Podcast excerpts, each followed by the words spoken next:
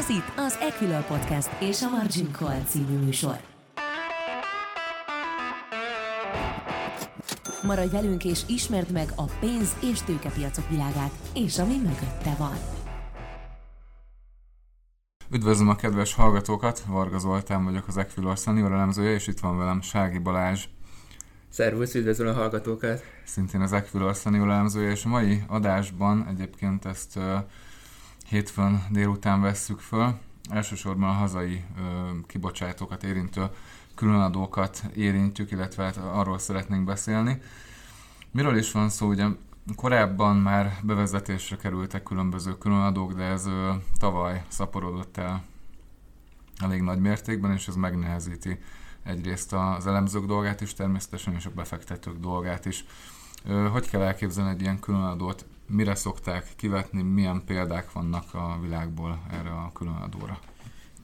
Ezt jellemzően windfall taxnek szokták nevezni angolul, és a különleges piaci körülmények között előállt, előre nem tervezett nyerességre szokták kivetni, tehát a váratlan nyerességet terhelő adókról van szó. Nagy Márton miniszter úr is hasonló definíciót adott neki, a meglepetés profitot szándékoznak adóztatni, és az üzleti tervekben, tehát a cégek üzleti tervében nem szereplő extra, különleges körülmények miatt adódó extra profitot szeretnék elvonni a cégektől ezekkel a különadókkal. És nyilván erről lehetne vitatkozni, ezek mennyire ö, állják meg a helyüket, illetve meg, men, tehát milyen létjogosultságuk van a jelenlegi helyzetben. Ugye emlékszünk arra, hogy a légitársaságokra is kivetettek ilyen különadót, ahol pedig nem igazán keletkezett extra profit, hiszen a Covid járvány miatt ö, hosszú ideig álltak ezek a társaságok, és csak a veszteséget termelték, tehát itt nyilván van egy ö, állami szándék arra vonatkozóan, hogy a költségvetési bevételeket is ö, nagy mértékben tudják növelni. Ö, milyen különadók vannak most érvényben, tehát milyen szektorokat érint, és ezek ö, melyik ö, hazai kibocsátókra ö, vetnek ki terhet?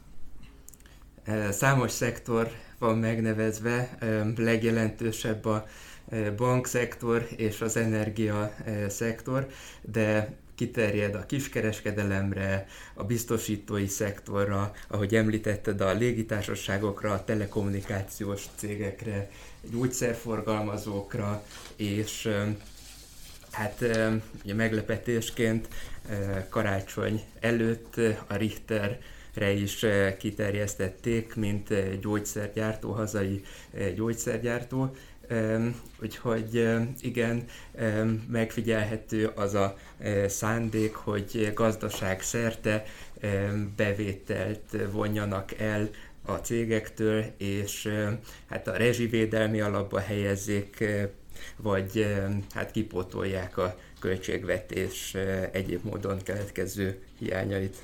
Igen, nekem azt tűnt fel, ugye több uh, hazai blue chipre is kivetettek ilyen adót, nyilván az OTP esetében még lehetett magyarázni, ugye a kamat marzsok emelkedésével, a molnál még inkább lehetett magyarázni, hogy az Európa szerte jellemző, hogy az energetikai szektorra a, ugye a tavaly induló energiaválságban külön terheket rónak ki az állami költségvetésből, és próbálják a, elvonni a, a megnövekedett nyerességüket, hiszen a, a MOL esetében továbbra is a Brent Urál spread ö, elég komoly nyereséget ö, tud a molnak okozni, illetve hát eredményezni.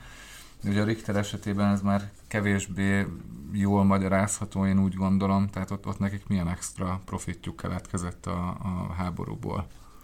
Az igaz, hogy az Oroszországban keletkezett bevétele a Richternek jelentős, a Richter második legnagyobb piaca az orosz piac, és nekik előnyös az, hogy a működésüket ott tovább tudják folytatni. Nagyon sok nyugat-európai cég úgy döntött gyógyszergyártók is, hogy kivonulnak az orosz piacról, ők megtehették azt, hogy változatlanul, hát a körülmények függvényében persze, de változatlanul nagy jelentős tevékenységet folytassanak Oroszországban.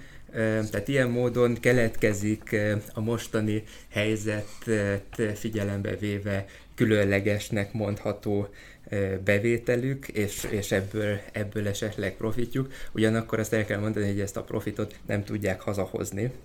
Tehát a szankciók miatt, ami ott keletkezik, az ott is marad, és új beruházást pedig érthető módon nem szeretnének, nem tudnak indítani Oroszországban. Igen, tehát akkor meglehetős csapda helyzetben van a Richter, hogyha lehet így fogalmazni, és ugye zajlik a gyors jelentési szezon is, az OTP van még hátra a hét pénteken. Ugye a Richter házatáján elég nagy vihart kavart, ugye pontosan a, a különadókból származó elvonás, és a, emiatt a negyedik negyedéves eredmény a vártnál jóval rosszabb lett, és ugye a menedzsment is elég keményen fogalmazott. Ha jól emlékszem, a legnagyobb kifogásuk az volt, hogy az árfolyam nyerességet is lényegében így kvázi adóztatja a kormány, tehát ez meglehetősen méltatlan helyzetnek tartják, és ugye meg is lebegtették, hogy esetleg akkor a külföldön keletkező nyereséget, ugye az Egyesült Államokban is elég komoly nyeresége van a Richternek a Weiler készítményből többek között, hogy akkor ott fogják leadóztatni, és ugye ez egy teljesen érthető, logikus lépés lenne. Én azt gondolom, hogy nem feltétlen jó stratégia a kormány részéről fűnyíró elvszerűen adóztatni a vállalatokat, hiszen ugye ezzel pontosan a magyar cégeket hozzák versenyhátrányban sok esetben. Mit gondolsz egyébként, hogy mennyi ideig tartják majd fenn ezeket a különadókat? Ugye az Unió kérte a magyar kormánytól, hogy belátható időn belül ezeket vezessék ki. Milyen, milyen a realitása? Jövőre, ez következő évben biztos, hogy 2023-ban biztos, hogy fönn maradnak még a különadók, és hát remélhetőleg egy ugye sokkal békésebb időszak vár ránk ezután. Hogyha ez így alakul, akkor persze 2024-ben kivezethetik a különadókat, ugyanakkor érdemes feleleveníteni, hogy a bankok már nagyon régóta fizetnek különadót, és sosem kerültek megszüntetésre, kivezetésre. Igen, pont ezt akartam mondani, hogy ha jól emlékszem, annak idején a kiskereskedelmi különadó, illetve a bankadó is idéglenesként lett bevezetve, ha jól emlik. És akkor egy picit talán térjünk át a kisker különadóra, ami, aminek a akár közvetlen, akár közvetett hatásait a, a fogyasztók is érzik, hiszen ugye amikor bevezetésre került, hogy korábban ez a különadó, akkor a kormánynak egy nem titkolt szándéka volt ezzel, hogy a külföldi multikat kicsit háttérbe szorítsa, és a, a magyar vállalatoknak kedvezzen, és hozza őket versenyelőnybe. Hát ez nem igazán sikerült az elmúlt, most már több mint tíz év tapasztalata alapján, és ugye ezt is megemelték, ezt a különadót pont egy inflációs környezetben, ami én azt gondolom, hogy minden józanú gondolkodó tudhatta, hogy ezek a, a költségnövekedések bizony szinte azonnal be fognak épülni az árakba, és így is történt, jelentősen megemelve az inflációt. Nyilván nagyon nehéz a kormánynak hátraarcot ö, csinálnia ez ügyben, hiszen egy óriási, egyrészt óriási költségvetési bevételt jelent, másrészt pedig a, a kommunikációjával kellene valahogy ö, szembe menni a későbbiekben. Én azt gondolom, hogy ez nagyon-nagyon káros intézkedés, és ö, ezt viszonylag gyorsan ki kellene vezetni, de nyilván ezt nem mi fogjuk eldönteni. Igen, az élelmiszerinfláció egyébként is rekord magas, megélhetési válság is előfordulhat Magyarországon, ugye az élelmiszerárak emelkedése mellett, és hát itt a külön adó egyértelműen hozzájárul az árak további emelkedéséhez. Itt ugye a kormánynak lehet olyan szándéka is, hogy a külföldi tulajdonú kiskereskedelmi hálózatokat, láncokat kiszorítsa, ugye kedvezőtlen környezetet teremtsen nekik, és egyfajta ugye, stratégiai területként, üzletáként magyar tulajdonba terelje át a kiskereskedelem jó részét. És itt visszatérnék egy kicsit a Richterhez, ugyanis nagyon jól látszik, hogy az extra profitadók nagyon másképp néznek ki szektoronként, nagyon mást jelentenek egyes szektoroknak. Ugye a kiskereskedők áthárítják az extra profit adót. A Richter nem nagyon tudja áthárítani az extra profit adót, és verseny hátrányt jelent egy magyar tulajdonú vállalatnak. Ugye a menedzsment elmondása szerint minden egyes készítményükre 8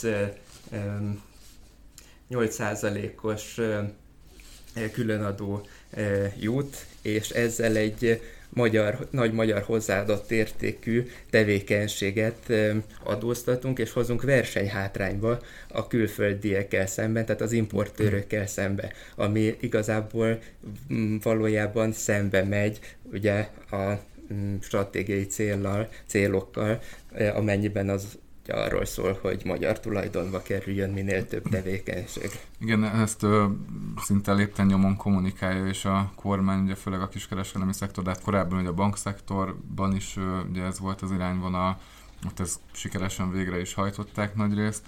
És igen, ez, ez, ez abszolút már, már érthetetlen számomra, hogy, hogy egy ö, nagy magyar vállalatot, ami ráadásul jelentős bevételt, illetve nyereséget tud termelni, és hozzájárul elég nagy mértékben a hazai GDP-hez ilyen szinten megadóztatják, és, és tényleg a külföldi gyógyszeripari multik versenyelőnybe kerülnek. Tehát ezzel szerintem nagyon gyorsan kezdeni kellene valamit.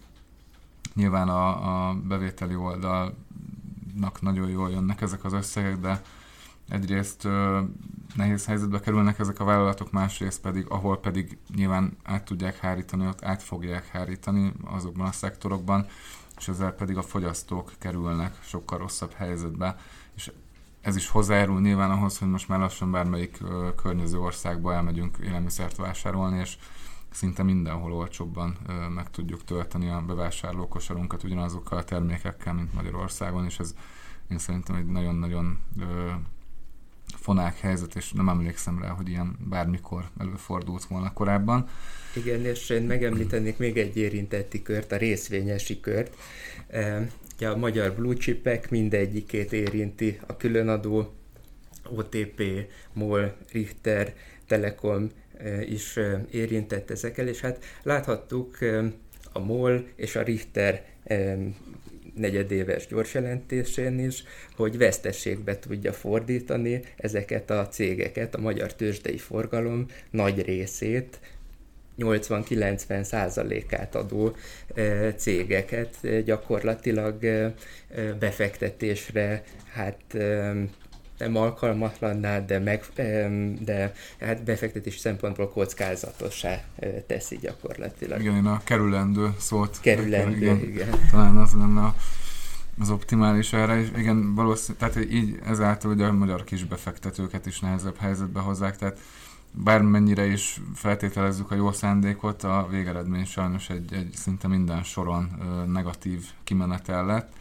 Természetesen, hogyha valóban ezek átmenetiek, ezek az intézkedések, és azt mondaná a kormány, hogy 2025-től a nemrég bevezetett, bevezetett különadókat akár fokozatosan, akár egy mozdulattal kivezetik, akkor meg tudnák gyógyítani ezeket a sebeket, de valamiért attól tartok, hogy erre nem fog sor kerülni, tehát a következő években is sajnos számolni kell ezekkel a külön terhekkel amik ugye minden oldalról elemzőként is, befektetőként is, vállalatok szempontjából és fogyasztók oldaláról is negatív következményekkel járnak. OTP gyors jelentés jön még egyébként ott mit vársz, tehát ott is akár veszteségbe fordulhatott a negyed év? Nem gondolnám, de ezt hozzá kell tenni, hogy én a Richternél és a Molnál sem számítottam erre. Nem tartom valószínűleg, hogy az OTP vesztességbe forduljon. Ők egyébként már a második negyedében, 2022 második negyedévében elhatároltak 67,9 milliárd forintot a különadóra. Azóta nem változott, nem változhatott nagyban ez, a, ez az összeg. úgyhogy az OTP ilyen szempontból egy üdefolt lehet a mostani gyors jelentések között. A molra térjünk rá viszont szerintem, ugye, a, még a molról azért érdemes kiemelten beszélni, mert igazából ez az egyetlen olyan társaság, egyetlen olyan um, szektor, ahol egyértelműen um, extra profit keletkezhetett. Uh, így egyáltalán nem uh, szokatlan az, hogy, hogy a kormány úgy döntött, hogy megadóztatja a MOLT. Um, Európa szerte láthatunk uh, ilyen uh, döntéseket, hogy energe, nagy energetikai olajipari vállalatokra adót vetnek ki. Mi is ennek az alapja? Hát egyrészt ugye 2022-ben jelentősen megemelkedett olajárak, amiből a kitermelők nagyon szép profitra tesznek szert. Mi volt a fő oka ennek az olajáremelkedésnek? Hát a háború, orosz-ukrán háború miatt lőttek ki a világpiaci árak, olajvilágpiaci árak. Itt logikus az, hogy a háborúnak költségei vannak, a nyugati világ támogatást nyújt az ukrán félnek ebben a háborúban, ennek költségei vannak.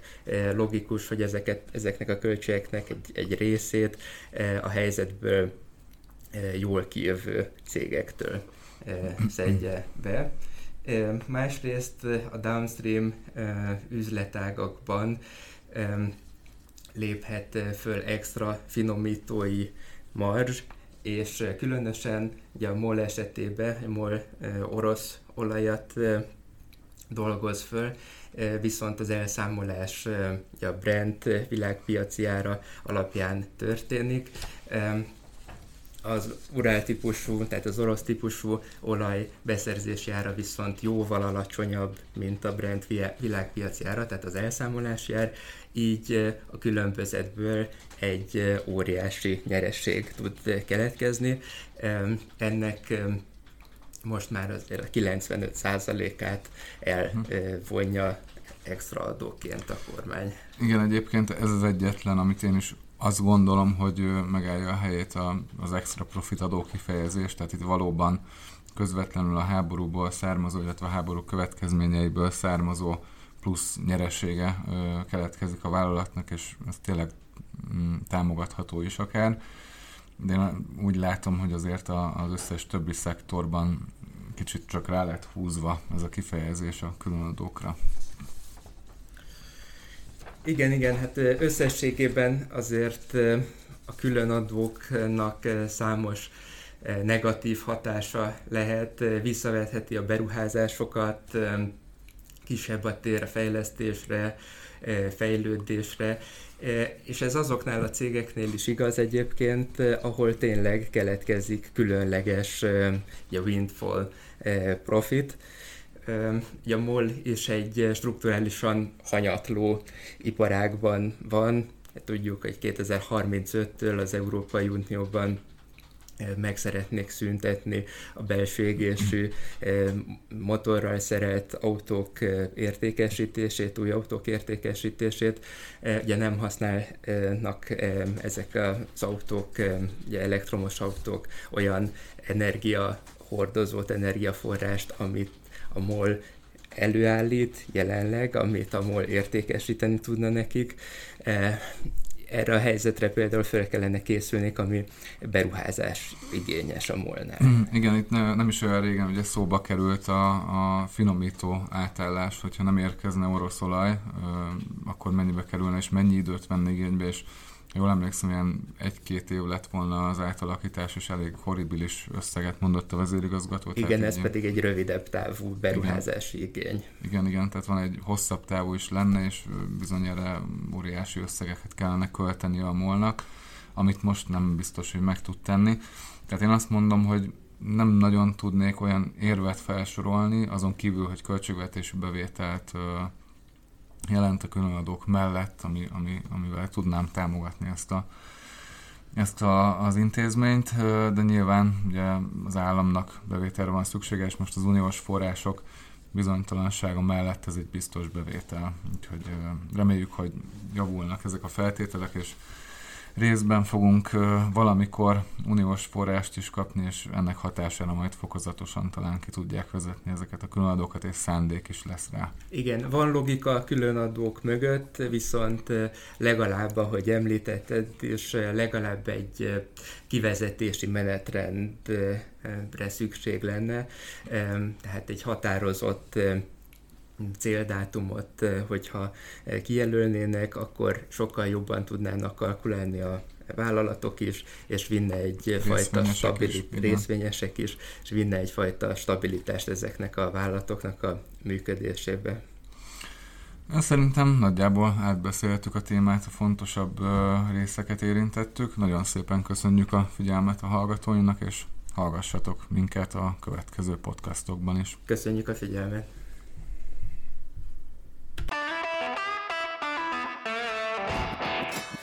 Ez volt a Margin Call, az Equilor pénzügyi kibeszélő podcast műsora. Ha tetszett az adás, iratkozz fel követőink közé, vagy honlapunkon hírlevelünkre, hogy elsőként értesülhess a legizgalmasabb tőzsdei sztorikról.